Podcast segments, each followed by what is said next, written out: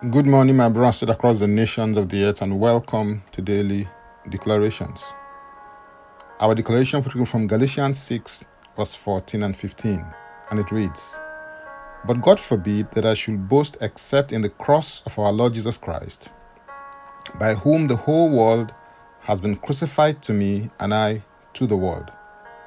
For in Christ Jesus neither circumcision nor uncircumcision avails anything but a new creation. The cross, ordinarily in Roman times, was an object of shame, ridicule, and punishment of the worst kind. It was meant for the vilest of criminals in those times. Yet, it was on the cross and through the cross that the Lord Jesus Christ brought salvation to the whole of mankind. Through the cross, he took your place so that you might take his place. The Son of God became the Son of Man so that sons of men can become sons of God. And the cross was instrumental in making this exchange happen. 2 Corinthians 5:21 declares, "For he made him who knew no sin to be sin for us, that we might become the righteousness of God in him." Although Jesus knew no sin, he was made sin for you on the cross. When he was on the cross, he was made sin with the sin of humanity as their ultimate sacrifice. So, what was meant to be an object of shame became an instrument of glory through the great substitutionary sacrifice of Jesus Christ. With this in mind, you can begin to understand why Paul the Apostle will not boast in anything except the cross of our Lord Jesus Christ. He reveals other realities and expectations that you need to bear in mind. Through the cross of the Lord Jesus Christ, the world should be crucified to you and you to the world. The word world, as it is used here, means an apt and harmonious arrangement or constitution that is opposed to God. It means any order or system constituted to oppose the way and the things of God. Please notice that it is the word world and not the earth. The sense in which the word world is used here does not mean the earth. And I said should because it's a realization and a revelation that you personally need to come to in order to appropriate that reality. This is necessary because the cross of the Lord Jesus Christ is a turning point in human history.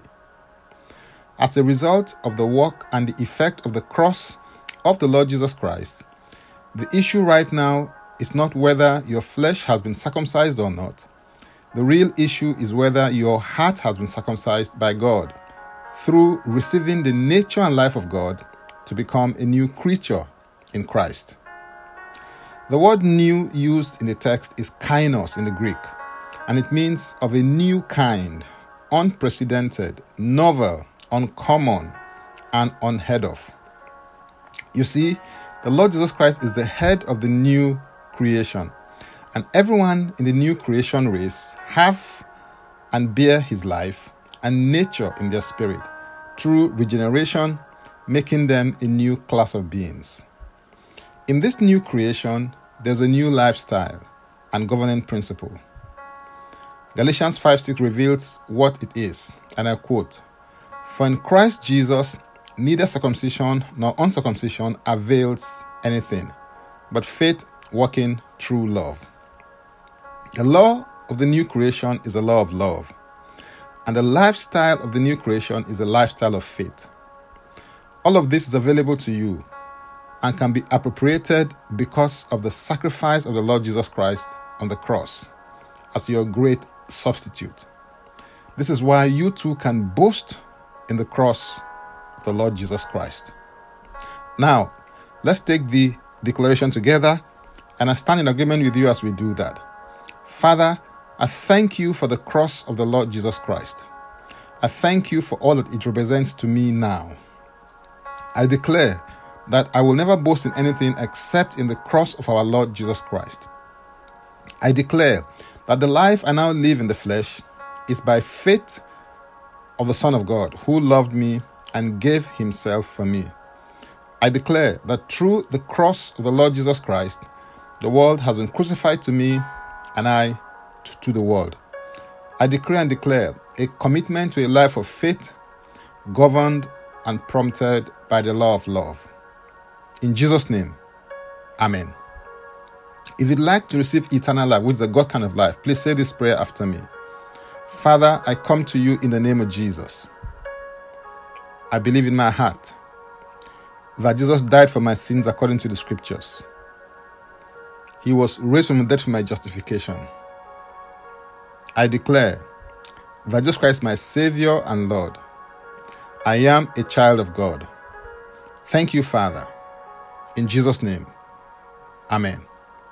If you've just prayed this prayer, please send an email to info at ignitedailyinspirations.com.